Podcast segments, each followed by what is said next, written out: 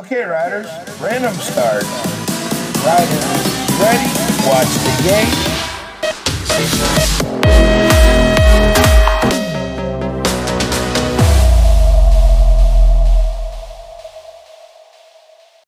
We are back with another episode of the BMX podcast. My name is Pablo. and I'm Raul. Episode 51 with Andreas Yes. Polk, the Denmark rider. Can you say that again? Uh, for the for the better of or or a spectator, I shouldn't. okay. uh, Yeah, thanks, thanks, mate. the, ten- the tennis rider. So we're talking today. We are discussing today when should you pick lane eight uh, on a on a on a race.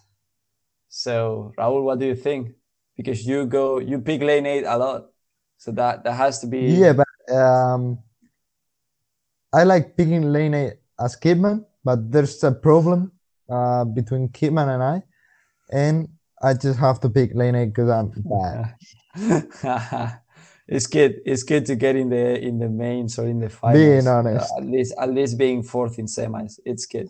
It's good good enough. Good enough to be fourth in finals in the semis. So uh, we were discussing earlier, and and there can be sometimes where choosing lane eight is good. Uh, for example, if you're Niek Kimmann, that's for sure. But um, what I mean by, by saying when you're Niek Kimmann, the truth is that Niek Kimmann he has he's super good uh, sprinting, but he has not the best uh, first movement in a gate. So he normally chooses lane eight so that he can pedal on his own. That he, he knows that he's gonna be faster than everybody else in the track. He, he's gonna smoke them on the straight.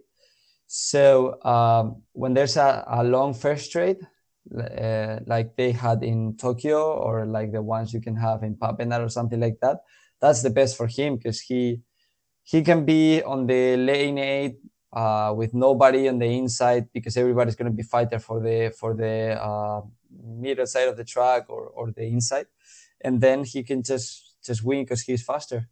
So if you if you want to choose number like gate number eight, that I had to choose. I remember the World Championship in Zolder. I choose it in the well. I was gonna choose it in the eight finals, but I I I was choosing like third, and then some some other guy he he went. They, they left me lane three, lane one uh free, and the the guy in front of me he chose lane eight. So I went for lane one and I won the the race. Then the the next one I chose la- uh, lane eight again, and then in the semis I wanted to choose lane eight, but I but it was chosen by the by the fastest rider in the in the moto. He won from lane eight. So it's good because if you my, my movement in the gate is not as fast as as some other people, my reaction time, and then I I used to sprint super super good, one of the best in my class, and, and in that time not anymore. So I would just I would just um, push hard the first jumps and and as soon as I made it to the turn, I was like in in first, second, third position, and I could I could just keep on riding uh, without being stuck in traffic in the middle of the track. So if you're gonna do it, make sure that it's a long first straight. That makes it easier. And if you're doing it in a supercross track with a with a start here, start with a supercross start heel on the outside, that's way better because uh, you will end up in the middle of the of the first turn instead of on, on the outside. So that will make it easier. You can do that on Zolder, for example, Houston, Rock Hill. And Raul, what about not doing it?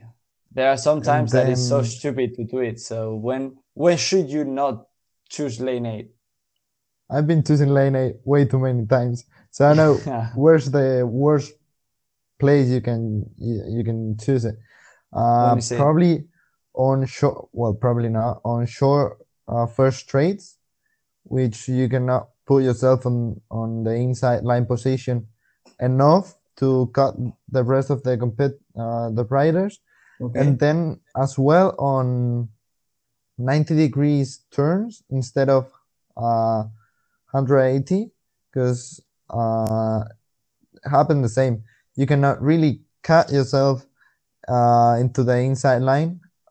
Um, so that will be a uh, for the for the guy in the inside will be much easier to um, to the in and out um, of you in the turn. So Yeah, it- that's the the two points.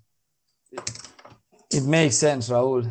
So that means that if you're coming to the tangent open, try to choose lane number one, or I think in San Vicente the best lane is lane number two, because first one, as soon as you touch the rider on the lane two, you are out of the track. It's super super tight, super small.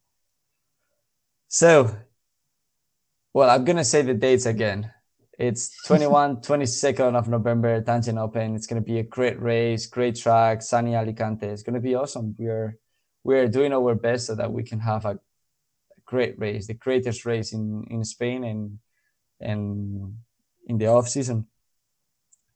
So that is it for today. If you enjoy the podcast, please rate, review, and subscribe. Raul, do you want to say something? Uh not really.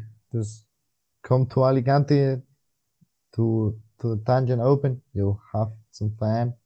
It'll be Meet great. some riders. Right on the sun. Yeah. See ya. Bye bye.